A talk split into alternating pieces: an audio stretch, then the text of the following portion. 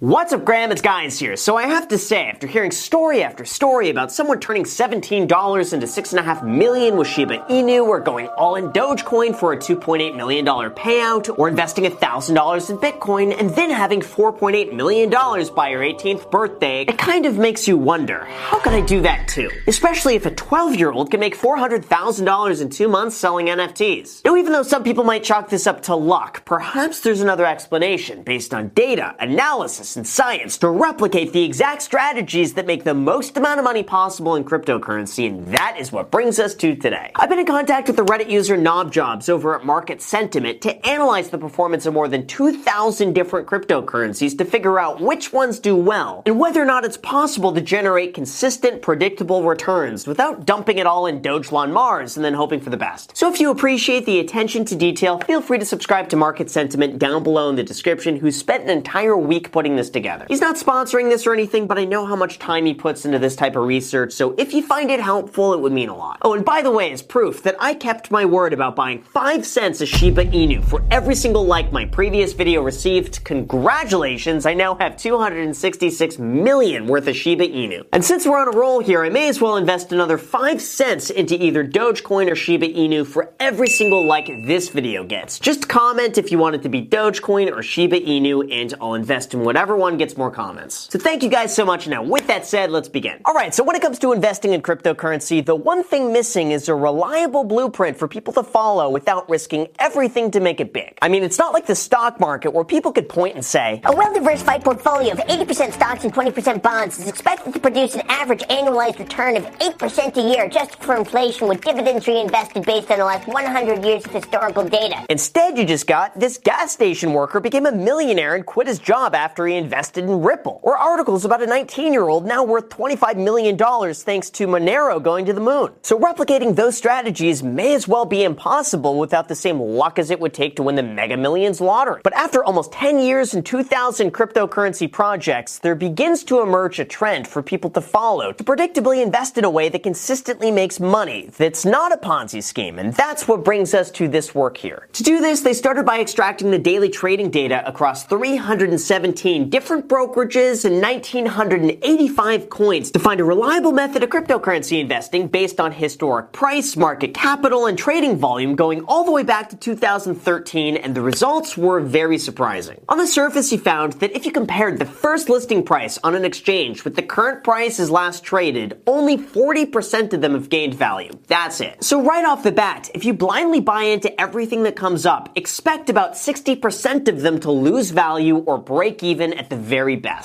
Now, even though that might sound pretty bad, believe it or not, this is actually pretty similar to a previous analysis on I P O investing, where a company trades openly in the stock market for the very first time. In this case, it was found that over a three-year period, had you bought into an I P O stock the very same day it started trading, sixty-four percent of the time you would underperform the market by more than ten percent. So the ratio between fresh I P Os and cryptocurrencies seems relatively similar until you start breaking it down a little bit further. That's because even though only forty percent of cryptocurrencies actually gain any value, the ones that do end up doing really, really well, and the average gain across the winners was a staggering three thousand forty-eight percent. Now, even though that sounds like a ton, and it is, what's even more surprising is just how much of that is driven by a few outliers who skyrocket past the moon and go to Mars. Because if you remove the top one percent of cryptocurrencies from that gain, your return drops all the way down to six hundred forty-one percent. And if you remove the top five percent, your overall return return drops down to pretty much that of the S and P five hundred. That means of the forty percent that actually gain any value, only two percent of that push your returns up higher than that of the stock market long term. And for the other ninety-eight percent of cases, you would have been better off becoming a boring dollar cost averaging investor into boomer stocks instead. However, we're not done yet, because now that we know that the majority of the market is driven by a few of the largest cryptocurrencies, we can figure out how to identify those early on so that you're not stuck with a few of the losers who just drag your portfolio through the mud. To do this, Market Sentiment analyzed a strategy to invest in the top ten cryptocurrencies every single month based on total trading volume. That way you're not just blindly buying into projects because they promise to save the world as promoted by an ex-member of the FaZe Clan, but instead you're strategically buying into cryptocurrencies based on the current performance of the market. Now, in this case, he analyzed two different ways to invest. The first buys an equal amount into the top ten currencies beginning on the first of each month, and the second is to weight your investment based on the total trading volume, meaning meaning the higher the volume, the more you would invest, just like with the S and P five hundred. Now, in the first scenario, had you just invested one hundred dollars a month into the top ten coins equally, beginning in two thousand fourteen, you would have invested a total of nine thousand three hundred ninety dollars, and today you would have,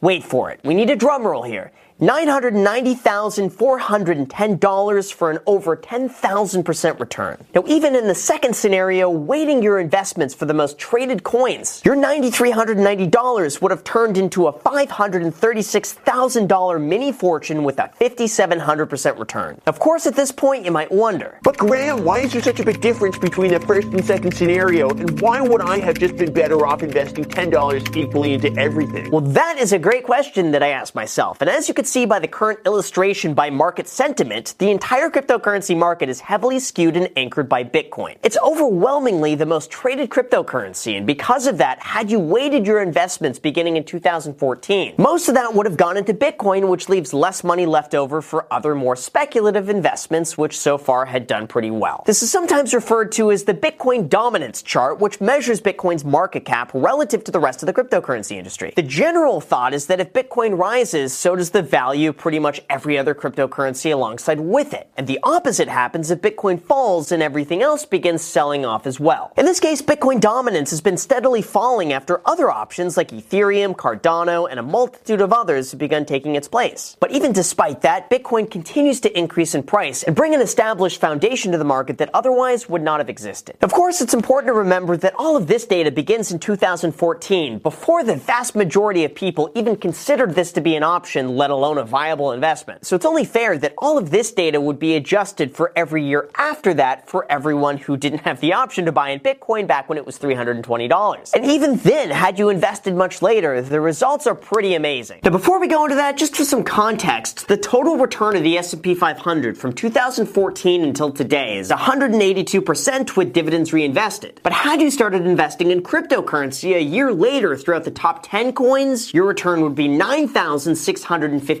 percent. If you started in two thousand sixteen, your return would be three thousand one hundred fifty-eight percent. In two thousand seventeen, the return is six hundred twenty-nine percent. two thousand eighteen, three hundred thirty-six percent. All the way until today, where we're up thirty-eight percent in twenty twenty-one, during a time where the S and P five hundred is up a total of eighteen point two two percent year to date. From that, I think it's pretty safe to say that so far, investing one hundred dollars a month into the top ten cryptocurrencies by volume on a regular basis has far outperformed everything else by a significant margin. The only other investment which really even comes close to this is Tesla, which increased in value over two thousand percent since two thousand sixteen. But beyond that, very few public companies have seen the types of returns that a buy and hold crypto investor has experienced throughout these last few years. Even more surprising was that throughout the two thousand cryptocurrencies analyzed since two thousand thirteen, only three percent of them became completely inactive. And once they had reached the top one hundred by trading volume, the chances of them dying out were extremely small. Small. But even with all of this data, a few questions still remain. Number one, how do we know this momentum is going to continue? And number two, how does this compare to the benchmark of just buying into Bitcoin on a regular basis and then calling it a day? Well, to find that out, there exists a website called D C A B T C dot com that calculates the return of every Bitcoin investment over time. And as you can see, had you spent one hundred dollars a month buying Bitcoin since two thousand fourteen, your nine thousand six hundred dollars investment would have turned into a five hundred forty-nine thousand dollars value, which pretty much matches the return you would have gotten had you bought the top ten coins by weight instead. However, if we start this benchmark in two thousand sixteen, Bitcoin saw a twenty-seven hundred percent increase, slightly lower than the thirty-one hundred percent increase of buying the top ten coins in equal proportions. Then, since two thousand seventeen, Bitcoin saw an eleven hundred percent return, which is almost double that of the top ten strategy. In two thousand eighteen, Bitcoin saw a four hundred thirty-five percent return to the top ten's three hundred thirty-six, and every year since then, you would have received a higher return just investing into Bitcoin on a regular basis rather than splitting your investment across the top ten. It seems as though so far the top ten strategy was only able to outperform prior to two thousand sixteen, when several of the altcoins were trading for a fraction of the value as they are today. And I would imagine over time, as the top ten establishes itself with more stability, this strategy might not be as effective moving forward compared to just buying Bitcoin in equal proportions every single month. But there is one exception to this, and that would be Ethereum, which saw a three thousand seventy-eight percent return had you just invested one hundred dollars a month beginning in two thousand seventeen, which is more than triple the return of Bitcoin. Then if you had started that in two thousand eighteen instead, you still would have seen more than double the return of Bitcoin, and that also applies throughout two thousand nineteen, two thousand twenty, and even today year to date. So in terms of past performance, Bitcoin wins had you bought in from the very beginning. But since two thousand sixteen, Ethereum has seen a higher annual return consistently. Of course, obviously, there are a few outliers here, like Dogecoin, which is up fifty-one hundred percent year to date. But in terms of having a larger data set through consistent returns with an even bigger market cap, Ethereum seems to be one of the best performers. Although even with all of that, the question then becomes, is this sustainable, and who's to say we didn't just see a massive run-up before everything goes to sh- Well, there's really not that much to compare it to, because there are very few tradable investments that have gone up in value so much in such a short amount of time on such a large scale across the world. Even though some people might want to call it a bubble, when you compare it side by side with previous events, you'll either come to the conclusion that it is the biggest bubble in human history, or it's here to stay. For example, the dot-com bubble lasted from nineteen ninety-five through two thousand, and there were dozens of companies who saw an increase of three thousand to six thousand percent before eventually bringing down the entire market when they couldn't post a profit. But the cryptocurrency market has already seen increases and drops that dwarf both sides of the spectrum over a longer period of time, leading people to believe that it might continue. The same applies to the Japanese real estate bubble, which tripled in price from nineteen eighty-five to nineteen ninety-one before crashing down, along with the U S housing bubble, which only lasted for four years before dropping substantially. But in every event before us, the bubble popped sooner, it took longer to recover, and it was isolated to a specific region. The cryptocurrency market, on the other hand, outpaces everything before it and is extremely divisive. You have some noble economists saying that it's a bubble, it has no intrinsic value, and they don't understand why the price isn't zero. But others believe it's a disruptive technology that's set to overturn the entire financial market, and its value is justified. Not to mention, even if it is a bubble, an ex-Bridgewater analyst claims that the global financial system is an even bigger bubble. So we could continue going higher for quite some time. As he says, as long as the world is flooded with money and safe assets offer poor compensation, Bitcoin will be relevant. And I agree with that. Of course, if history is any indication, we could end up seeing a fifty to eighty-five percent drop throughout the entire market relatively quickly, and that's something to consider. But at the end of the day, it's been a very disruptive innovation, and that has so far been worth investing into. Now, for myself, I'll admit it would be too much work to go and buy the top ten cryptocurrencies every single month and dollar cost average in. But since both Bitcoin and Ethereum provide a relatively similar return and help form the foundation of the entire market, I'll just continue to take the lazy approach and dollar cost average in those, and that's it. Although, given all of this information, I think the real story is just this. sixty percent of cryptocurrencies have not seen any gain of value long-term whatsoever, and the remaining forty percent are primarily driven by the performance of the top few. Now, that's not to say that short-term, some of these could see abnormally large swings if you're looking to trade momentum. But more often than not, long-term, the top ten cryptocurrencies see the majority of the price appreciation over years, not months. And to this day, almost all of that has been realized by both Bitcoin and Ethereum. Of course, whether or not this continues is yet to be seen, but given how new cryptocurrency is relative to the rest of the market, all of this is going to be constantly changing, and only time will tell how this plays out. But as Bitcoin approaches another all-time high following the release of a futures traded E T F, I'm more confident than ever that more adoption will follow, and eventually the price is going to become a lot more stable. Even the billionaire Carl Icahn believes that Bitcoin could be the best hedge for inflation during a time where the price of everything seems to be rising faster than the like button on this video, where every single like is another five cents invested in either Dogecoin or Shiba Inu. And again, since all of this data only covers past performance, that's not to say that the future returns will look anywhere close to this. But regardless, I'm placing less than eight percent of my entire portfolio in cryptocurrency just to see how it does. And maybe one day I could pay for my A M C movie ticket with Dogecoin if it ever hits a dollar. And lastly, a huge thank you to Knobjobs over at Market Sentiment for aggregating all of this data, because this video would not be possible without that. So as a thank you, I'll link to all of his information down below in the description so you could follow along with his work. And you could also get a totally free stock when you sign up for Public using the code Graham, because that free stock is worth all the way up to one thousand dollars, and I'm posting all of my own stock trades on there, so if you want to be a part of it,